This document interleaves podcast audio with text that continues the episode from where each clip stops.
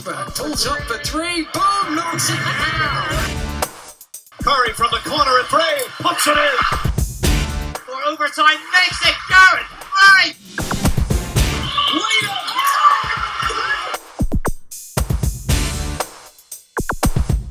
Hello from me, Mark Woods. Welcome, as always, to the MVP cast. Thank you so much for downloading the podcast. I mean, first up, a quick plug for our newsletter, The Post Up, exclusive interviews and insight direct to your inbox. If you want to subscribe, you really should. Head to the website, mvp247.com, click on newsletter, and get it direct into your email. So, to our guest. She's a Gaelic import into the Women's British Basketball League, who's added a, oh, it's a horrible cliche, a touch of je ne sais quoi to the Caledonia Pride over the last 18 months. She is their shooting star, Maud Rongier. Welcome to the MVP cast. Hi, hi. Thanks for having me. Um, let's talk about the Pride. It, it, it's fair to say, don't want to start in a negative, it, but there's been a lot of losing since you came in. Not saying that's it's on you, but it's a team that, that has struggled to wins and has been challenged at, uh, in the WBBL. How do you, I mean, you're the team captain. What's your role in being a beacon of positivity, in trying to keep everyone focused on getting better every day and not being too hung up on the lost call? Yeah, I mean, obviously, um, ever since I came to Caledonia Pride, it's been a yeah tough couple of years. Um, and as you're saying, kind of a losing streak. But I think what's important to remember is we learn from every game, um, and we have a lot of young players, myself included. And so, to me, the most important is to just every day uh, take the opportunity as it comes and work hard. And I try to set an example in training, um, and then just to remind the team, and for us to yeah be reminded that we have the potential and we have the talent. We just have to stick with it and uh, trust the process that we're in. hard how do you go about that? How does to Bart Sengers as the head coach go about that? Because you it is possibly the youngest team in the WBBL, if not if not one of the youngest. And you, you've got players as young as I think 15, 16 on, on the squad. So it's quite a diversity of, of life experience. How do you kind of support one another? in that, particularly in that growth and that development side of, of the game? Yeah, I mean, I think um, technically speaking, we watch a lot of film, uh, and obviously we have an opportunity to get on the court every day. So it's very easy to just pinpoint where it goes wrong in a game, and then or watch it in film, and then uh, point it out in training and just work on it every day. I think also we just try to be as supportive as possible to one another. Um, and we're a pretty close team and we enjoy each other and we're friends. So it, it helps a lot to just stay encouraging and stay positive and just remind each other. We've had a lot of team meetings, just reminding each other of what uh, specific roles in the team are, what people's strengths are, and how we can work together and build off of each other's strengths. So we really try to do that um, daily um, and then hold each other accountable as well as a, as a kind of captain and the senior player, one of the senior players. I mean, COVID last year was such a challenge, you know, and you're playing, but still playing in the Pride's case below in front of very small, limited crowds. But did you find that you had to step up or take a different role or actively lead in a sense because it's it was a difficult environment, a challenging environment, particularly for the for the younger players?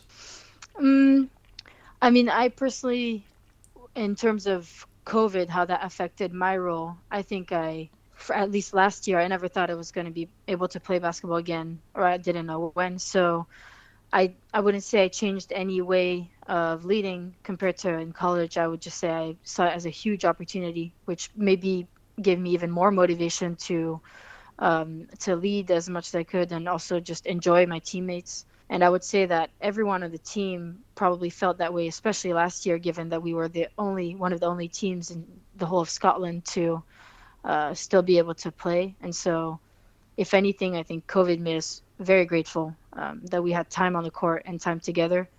Just seeing other teams that couldn't perform and uh, weren't able to practice. What about coming into 2022? This post Christmas win end this losing streak and the trip to Oaklands.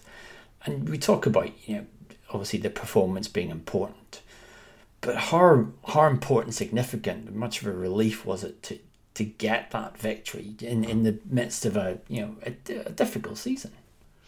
Yeah, that that win felt great. Um, it's very, I mean, obviously important to end a losing streak, but I I personally don't see it as we won because we just scored more or had you know higher score. I see it just how we won, um, and I feel like for the first time it felt like we were really together on the court, um, really enjoying each other. I mean, it was a fun game to play, and people were encouraging and uh, defensively just finally connecting. I think we have a, a, team that is capable of being really good defensively, and uh, that game we've we really connected and played together, and then offensively just played with everyone, tried to find every every person on the court. So I think a win like that always feels nice, especially how far we had to travel to get it. Um, but uh, yeah, just how we won was what made it nice. I mean, you're, you're obviously known as a shooter in this league, but you're a phenomenal rebounder as well for, for a guard of your size. Has that always been something? Is it just, you know, is, is what brings that out of you? Yeah, well, I mean, I personally I love to rebound, so that's always fun uh, to do. But no, I actually remember a time in my basketball career when I had to become a better rebounder. Uh, in college, my fourth year, our post player got injured, and um, I had to play the post, and so I had to also step up as um, a rebounder, and so then just having that in mind throughout a game, um, you just you go for it. I mean, rebounding is all about wanting to get the ball, and uh, obviously there's some technicality to it, but that just made me want to go more, and and ever since I've realized I really like to rebound, so I was, I guess, lucky that I got to play the post, but um, yeah, that just showed me that I really enjoyed rebounding. Hard, hard does. I mean, big picture, philosophical question, but you know, how does basketball shape you? Like even maybe on a daily basis. Yeah, it. I mean, I always like to think as basketball is just a microcosm of life. Really, we what we do. I mean, for me, it's the most consistent thing I do on a daily basis. Every day for two hours I get to train, and so every habit that I build on the court, of course, is going to translate off the court.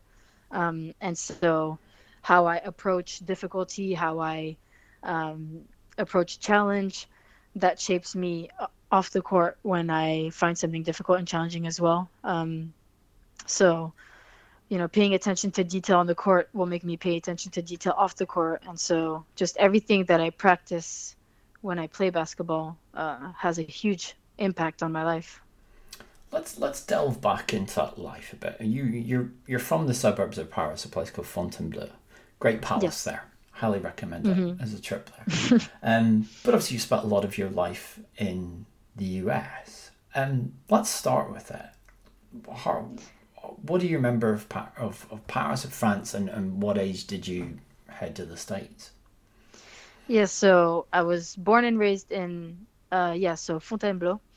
And I started playing basketball there when I was eight. And um, then realized that, you know, I mean, I had an opportunity to play in high school in uh, Los Angeles, California. And so I took that opportunity and realized that it was also going to be one that would allow me to play at a higher level.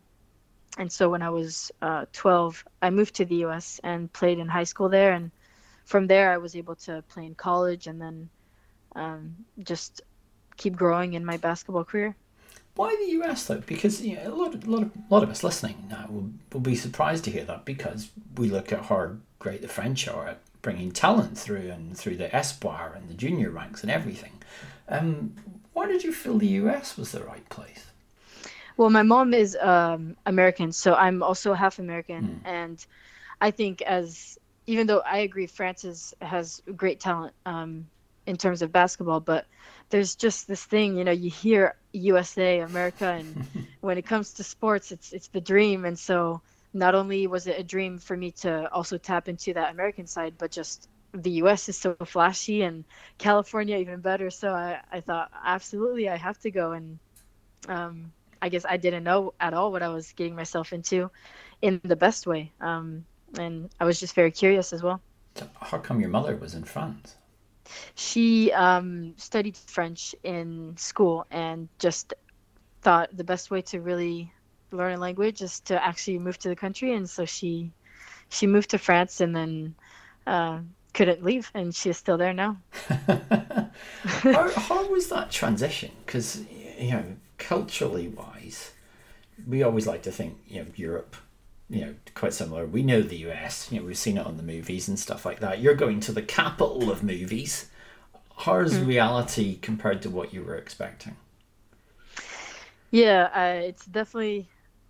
I mean, you never know what you get yourself into until you're there. Um, and for me, the first two months, because I moved during summer, felt just like summer holiday. Um, and that transition is it was very difficult actually to just realize that I was there um, alone, and for, I mean, it's the biggest part was just the fact that I wasn't with my family or my friends, and everything was very unfamiliar. And another s- slight um, challenge, even though right now my English is good and seemingly perfect, when I first moved to the U.S., I did English was very very much my second language, and so that was very challenging to just get comfortable in this new environment where it's not my culture.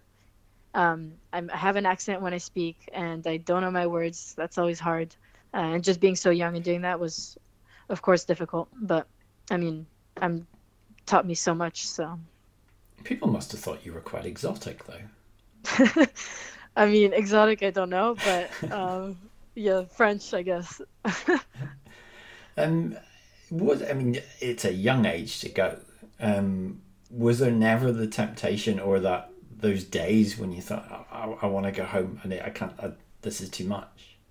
Yeah, absolutely. Um, I remember wanting to go home after six months. Uh, and I, I was going to go home for Christmas anyways, but I remember, you know, begging my parents uh, to not send me back just because I was very homesick. And uh, I ended up being forced to stay. My I lived with my basketball basketball coach in the U.S. and he told me um, that you know you commit you must commit for a year at least, and uh, you're a part of a team. So it would be kind of selfish if you were to leave. And so I thought, I mean, he is right. Um, and so I remember just having to come back and finish the year. So when you say you came back, was this you went back for I don't know Christmas or or vacation? Yeah, and then exactly. They were like, I don't want to leave. Yeah, exactly. So yeah, just I mean, I w- went back for Christmas to at least spend that with my family, and then going back to the U.S. for another six months at least to finish the year. Um, yeah. What persuaded you? I mean, you say you know, see the guilt of perhaps that was placed on you to leave your teammates, but I mean, as was your family kind of encouraging of this is an opportunity that you didn't want to miss out on?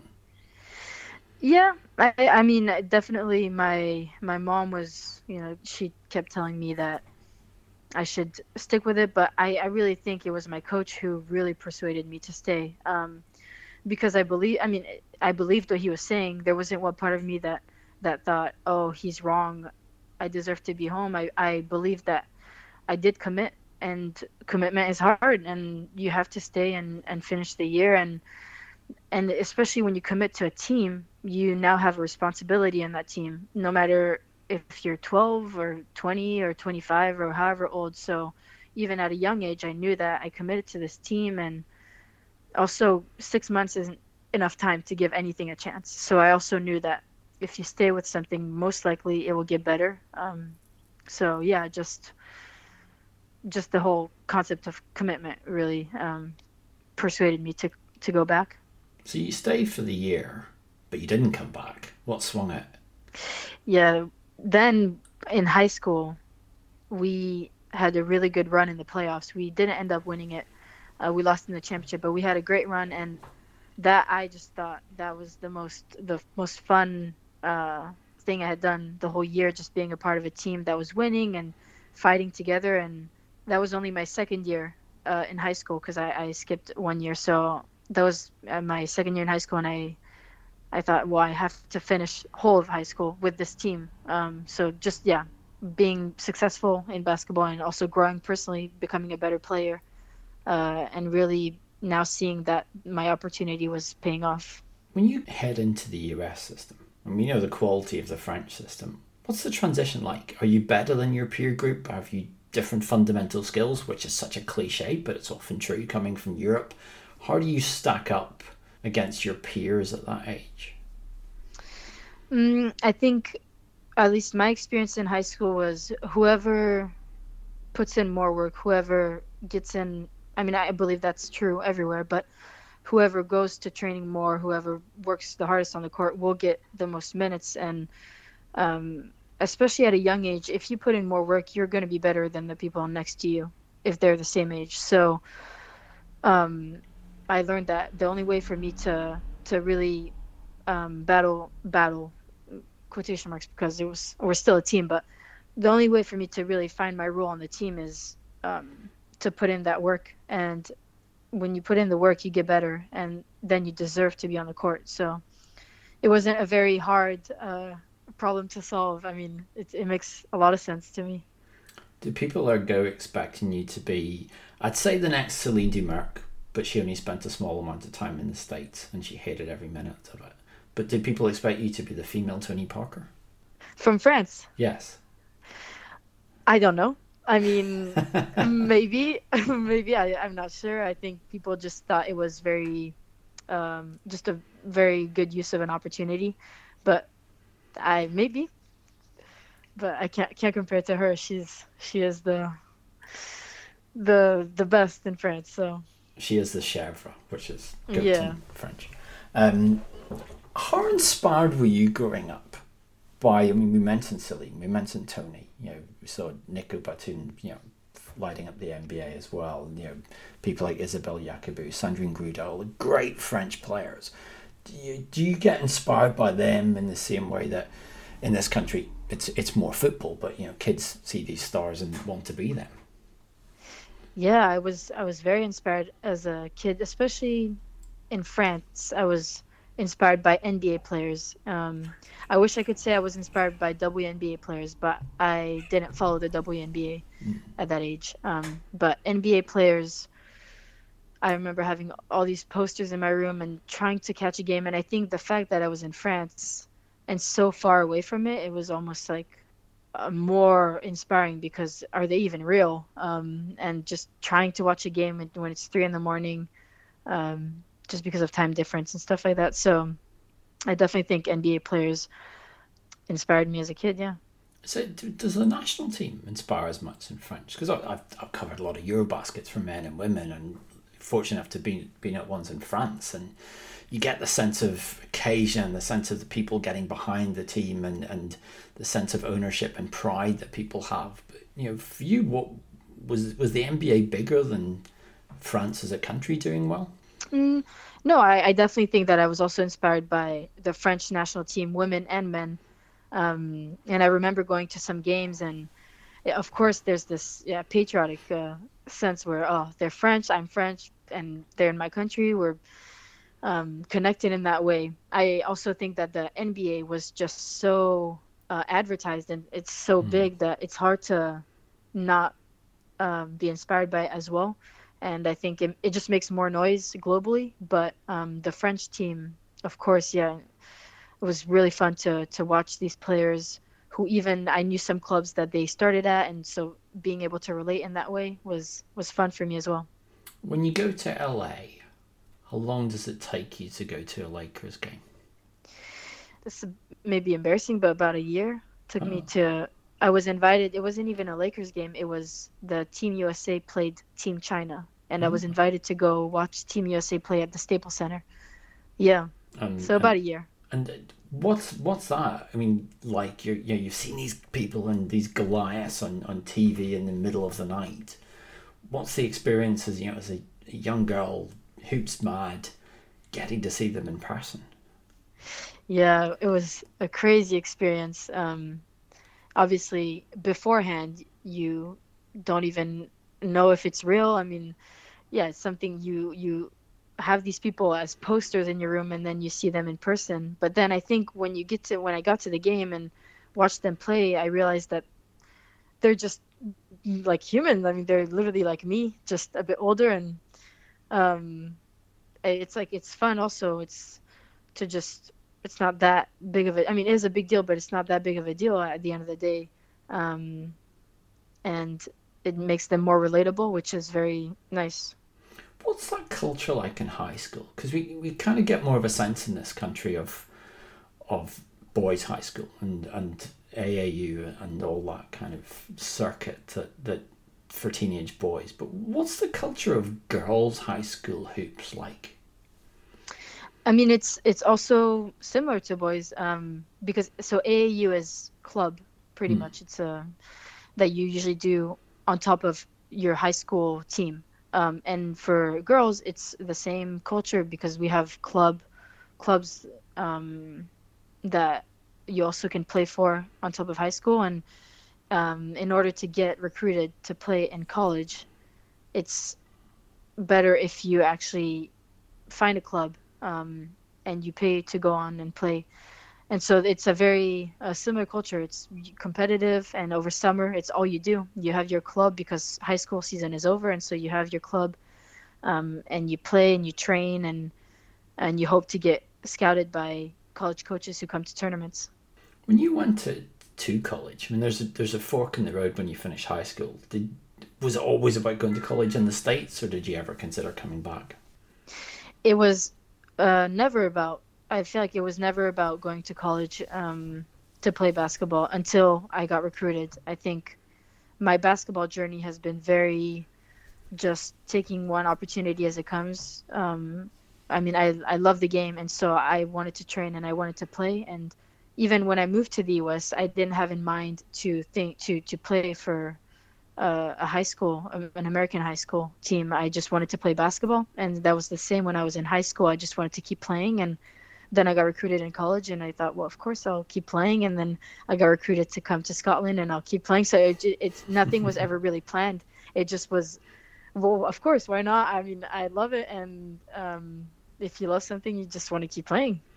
When you when you rock up there, I mean, it's, and I say this as someone who, like your mother, has a is a, you know has a half American child in you. There, you come in, so it's part of your culture. So you you've got the the passport, I presume, as well. You know, on top of that. Yeah. But what are you taking from American culture? You know, you're you're bang in the middle of this. How how native do you go? In terms of basketball in terms of culture, in terms of you know embracing football or rap or saying the word vacation instead of holiday, which makes more sense mm. if you're British going there. But you know, I mean, how how do you sort of assimilate yourself into the country? Do you go f- all in American, or are you the the the cultural exchange of Emily in Paris in LA? I see. Um, yeah, I. That's a that's a tough question because being half French and half American, it's hard for me to fully um, feel like I'm American and French. And mm. I think I've always felt that in my life is in the US, I feel French, and in France, I feel American. So there's always this part of me that's like, hmm, where do I actually belong? Which is why being in Scotland is kind of nice because I'm really a foreigner. But um, I don't know. I think I can't, I mean, I can't fully, um, I didn't fully feel American when I was there. Um, but there's definitely parts of me that felt American, especially in just the uh, the athletics world. Um, I mean, just being a part of a team, being a part of a high school team, being a part of a college team, doing what my other American friends were doing. That that is all like something that I couldn't do in France. Um, and so just living the American lifestyle made me feel American in a way, in a simple way. I did mention it, so I might as well ask you the question: Have you seen it, Emily in Paris? I've watched. I've watched one episode and then realized it wasn't my kind of show. But um, yeah, it's a it's very exaggerated on both ends of how they show Americans and French people. So being French and American, I can fully judge how they do it. Um, but yeah. Yeah. Yeah, I thought you might be the best person to ask on that. Um, mm. You go to Westmont College, which is an NAIA school. Um, yeah. Everyone always talks about NCAA, but I know there's great competition in that as well. Um, how, how was that experience for you? Because you know you it give give you a lot of opportunity to play as well. Yeah, um, Westmont was uh, that was an amazing opportunity and experience. All four years, I I mean, I can say right now it's probably just what grew me the most um, and what taught me the most about life and basketball. But we, I just experienced a different kind of basketball and a, and a different meaning behind a team that I had never experienced before. So it was an amazing experience. And as you say, the NAIA, we talk a lot about NCAA, um, but the NAIA is like very competitive, and we competed and and were challenged, and it was it was a very good environment. It's in Santa Barbara, which seems quite a nice part of California. So is the mm. lifestyle mm. there still pretty cool? Yes, very nice. I recommend going to Santa Barbara. So the beach, it's nice, yeah. Bit of a difference to Edinburgh in midwinter. Mm, this is true. yeah. I mean, your your last year was was when COVID hit, and like a lot of players, you know, you you get that last hurrah and you get your you know senior nights and you get sort of one last go at the tournament and it's a very natural kind of ending to it. You've got time to process it and wave to people and kind of emotionally get through it. You were kind of denied that, and that must have been mm. tough. Mm-hmm.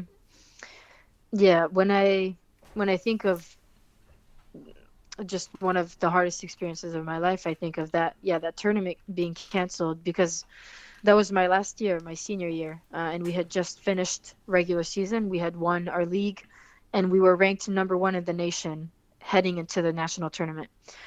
Um, and the day before we found out we were number one, we had our matchup, and then the day after, we found out COVID canceled the tournament. And i think that was the most intense like feeling of grief that i've ever felt in my life just this loss. Um, and it's it's really hard that a national tournament gets canceled because when you start a season you begin with the end in mind also and the end in mind is the tournament.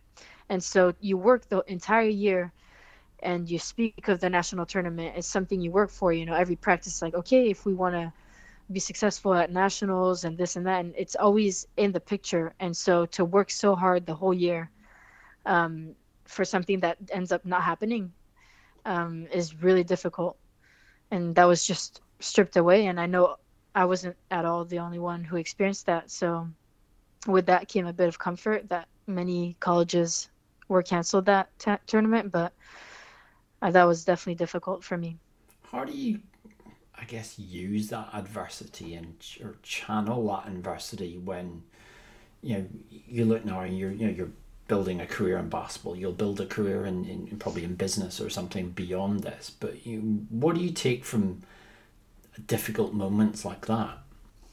I think the biggest thing that I took away is that nothing is guaranteed. Um, I mean, any second, any day, something can be taken away from you, and sometimes it's unfair and that just is how life is. And so for me having that tournament canceled um, made me i didn't need to realize how much i loved basketball because i always loved it but it made me very grateful um, for having it. And then when i was given a new opportunity to play for caledonia pride it was you know it just felt so right um, and so yeah just to to be grateful for what you have in the moment is really what i took from it. And then um, also, even though that doesn't seem like a very good ending to a college career, it led to more opportunities in Scotland. So I think everything I don't know is.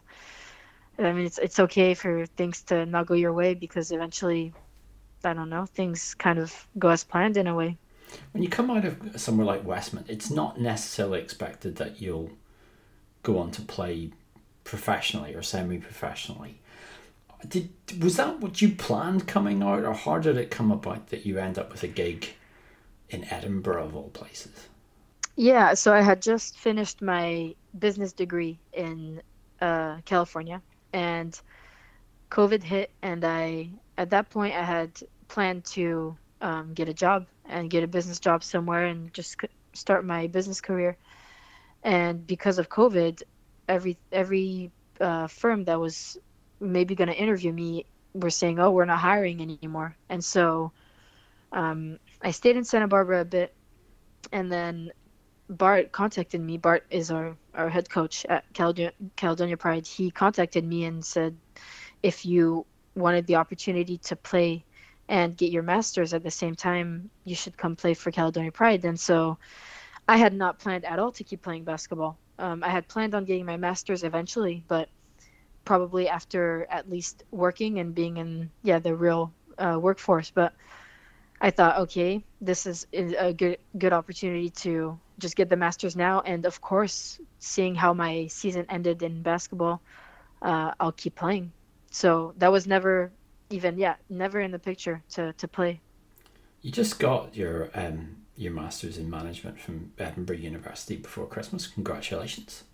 Great, Thank tremendous you. achievement. Um, how how much has that added to the knowledge that you you gained? Because you know you're you're also coming into basketball. You're seeing a bit of the business there. You're in a different culture, so you're learning learning about new places, and you you've got new influences on you. What did you get out of that masters? Yeah, I, I got a lot. I mean, it's doing a, a collegiate degree versus a postgraduate degree is completely different in terms of what they teach you in business. Um, and uh, because I chose management, I dove specifically in certain subjects, and so I learned a lot about just business in general.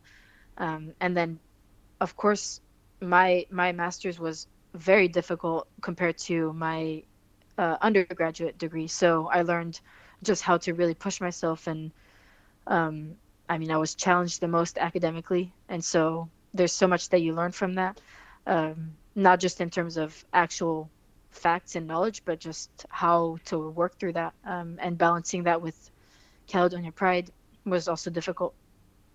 So many basketball coaches, particularly in the States, have ended up writing management textbooks. So they go and lecture. I've seen Alex Ferguson, the former Manchester United manager, get involved in this as well at Harvard.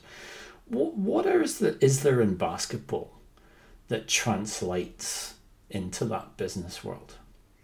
Yeah, I mean, so much, I think, um, especially in basketball when you are, um, if you're a leader or a captain or uh, have to just work with people that, I mean, it's, you take that into the business world so much, how to work as a team, um, how to understand your role in a firm, same as how to understand your role on a team in basketball. Um, yeah, I mean, just just the environment is is very similar to basketball. There's a lot of that about you know finding you know people's talents and bringing those talents together and kind of combining them to be you know the sum of the parts to be more than the individuals. Exactly. Yeah. I mean, uh, do you mean that in terms of management? Yeah. As well. Yeah. Yeah. Exactly. And also something that's big is uh, motivation and how how to yeah stay motivated and affirm. Um, why you are motivated or not is very similar to in uh, athletics, and so that's all super interesting to me. And as I was saying previously, the habits that you build on the court are the same that you um, have off the court, and so paying attention to detail, um, dealing with challenges, dealing with communication is huge as well. Uh, holding people accountable. That you all see that in business every day. So now you've got the masters from a prestigious university. What are you going to do with it? It's a very very good question. Um, yeah, I mean, I also am very passionate about art and uh, books, writing, and music, but just the artistic world. And I have been thinking a lot about combining my passions with this business degree. And I think there's this side of business in the arts that is fascinating to me. Um, so I've been looking at that. I mean, it's pretty much what I did my whole dissertation on was the music industry uh, and business. And so that could be something, but I, you know, I don't, I don't know yet. I mean, I'm still trying to figure it out. So what is that? Is it managing a rock band or you know, managing a museum? Where where do you see this? Where's the dream move?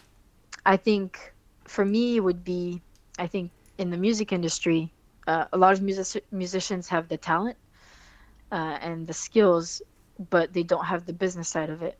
Some, and I think using my knowledge in business uh, and how industries work and providing that information so that artists can be successful. Um, and I mean, pretty much my dissertation was about building business models for rappers uh, because I'm I love rap the most. So for rappers, and for them to realize that you need business in order to be successful, and uh, we don't think about business in the arts a lot. We think of business in you know, I'm selling you know Apple and stuff like that, but um, just making yeah people aware that it's it's a business as well, and we are we should be grateful for the arts, and so artists should be given the um, what is that word? The appreciation that they deserve as well. Where where's that interest come from in music and generally on the business of music? I mean, in music, it just that's just who I am. I music is everything to me. So and rap is everything to me. So that I mean, that was just as a kid, always listening to music. But then, yeah, I think I took this really amazing class for my master's called the Global Creative Industries, and it just looked at creative industries in terms of you know artists and stuff like that and um, and i learned so much in that class and realized that my business degree would make so much sense if i could combine it with something i'm so passionate about which is music and just art in general if you could flip it music towards sport let's look at the wbbl yeah from a marketing you've studied marketing management business where would you improve it as a business from the lessons that you've taken so far? The WBBL. Yeah. Um. Yeah. Uh, I've not really thought about this. I mean, I think, well, for me, being on Caledonia Pride, I have to travel. We have to travel a lot um, to a lot of games, and sometimes hours that are long and so i would improve it at least i mean something very simple is to, for example changing um, game times to earlier and stuff like that i mean um, getting back home at four in the morning isn't the best but yeah i mean i'd like to that's a good question i'd like to think more just how to improve the WBBL. There's obviously more improvements um, that could be made. So maybe even um, the live stream, making sure that we're represented well, that we also get the hype that we deserve in a way, um, especially being female athletes. So just yeah, being represented by the media, being um, just broadcasted more and um, in a better way, I think could be a, a big improvement for the WBM BBL. Before I move off your thesis completely, can you rap yourself? No, I mean I can. I, I, I can't like freestyle, but I definitely can rap other songs. Um, but maybe I'll just have to learn how to do my own raps. But no, I I don't I don't do that. I was just asking you to freestyle right now. We'll save that. Yeah, save well, that. I guess I guess I can't. I mean, yeah, no, no I I don't I don't know. Um, I mean, you're 23 years of age now. I mean, with the masters and everything. I mean, it, how long do you want to keep playing? I mean, you said obviously it's always been about opportunities and you know taking whatever comes along, but you know how do you balance now? You know, this is not a highly paid basketball opportunity. You've got your you've got the, the, the postgraduate degree. How much longer do you want to keep playing basketball as as opposed to throwing yourself into industry? Yeah, it's a that's an important question. I think um, because you're right. It, it's as as I'm getting older, I have to think more about okay, uh, financially, what's more feasible, and so um, for me, I've I never play basketball for money, or I would never. That's not what why I want to play. But there's a part of me that needs to be smart about what I do, where I go, and how to just uh, how I'm able to live. So, yeah, again, I think it just depends on the opportunities that come my way. Um, I think that now that I'm getting older and have more things to be responsible for, I will probably start looking for the opportunities that are the most financially feasible. Um, so I can't I can't tell what that will be in the future. Um, but if I can keep playing, I will. Um, and if it's not feasible, then I won't. And ideally, where is that? L.A., Edinburgh, or Paris? Huh. Oh, I that's very specific. Ideally, I probably you would like to stay in Europe, um, just because I just came back two years ago, and so I'd like to just be in Europe for a bit. again, you don't really pick where your opportunities are. So if more opportunities come elsewhere, then and if I think they're good, I would take them. But ideally, I'd like to, yeah, stay close to home in Europe. Let's finish with our, our, our big three questions we always pose on this podcast. Um, I'm going to suggest maybe the answer to this is Jay Z, but we'll see if it, if you could trade places with anyone for a day, who would it be? Mm, good question. Um, I'd like to. Hmm. Jay Z is a good answer. I mean, he is one of my favorite. Um, but maybe Eminem actually. Um, that would be interesting for me to to see what goes on in his mind. He's a, a rapper that really inspired me as a young kid. So I feel like I, I could relate a lot to his songs, and so just to beat him, to see what it's like, um, and he's a genius. So, yeah, Eminem, I will say. Cool. Um, yeah. If you could visit anywhere in the world after COVID restrictions are all lifted, eh, that's what let's assume that is. Where would you go? I would go to Japan. Um, I've always wanted to go to Japan, and my brother is now working there, so I would like to go to Japan to also visit him. Good choice. Great place. Mm. Um, and if you if you could choose one superpower to change one thing, what would you ask for, and what would you do with it?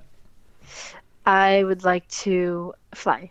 So, yeah, just to to fly about uh, and see the world from just a different perspective as well. And flying is cool. So, yeah, have some wings and fly. And presumably you would dunk as well. Mm, yeah, uh, well, absolutely. Yeah. Yes. Yeah. We'd, we'll all do that. If we could do it, we would do it. Yeah, that's fine. Yeah. A trampoline. Exactly. Um, thank you so much for jumping by the podcast, mod Um, good luck this year. Good luck with, with building your business and music empire. We look forward to you running MTV or something even bigger than that mm. in due course. But uh, continued success. Well, thank you for having me. Um, thank you. Thank you. And you have a great day.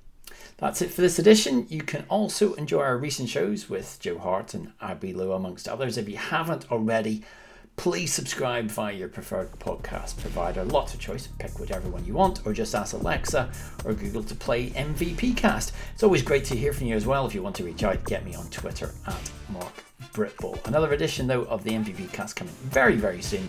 But from me, Mark Woods, thank you so much for listening, and it's goodbye.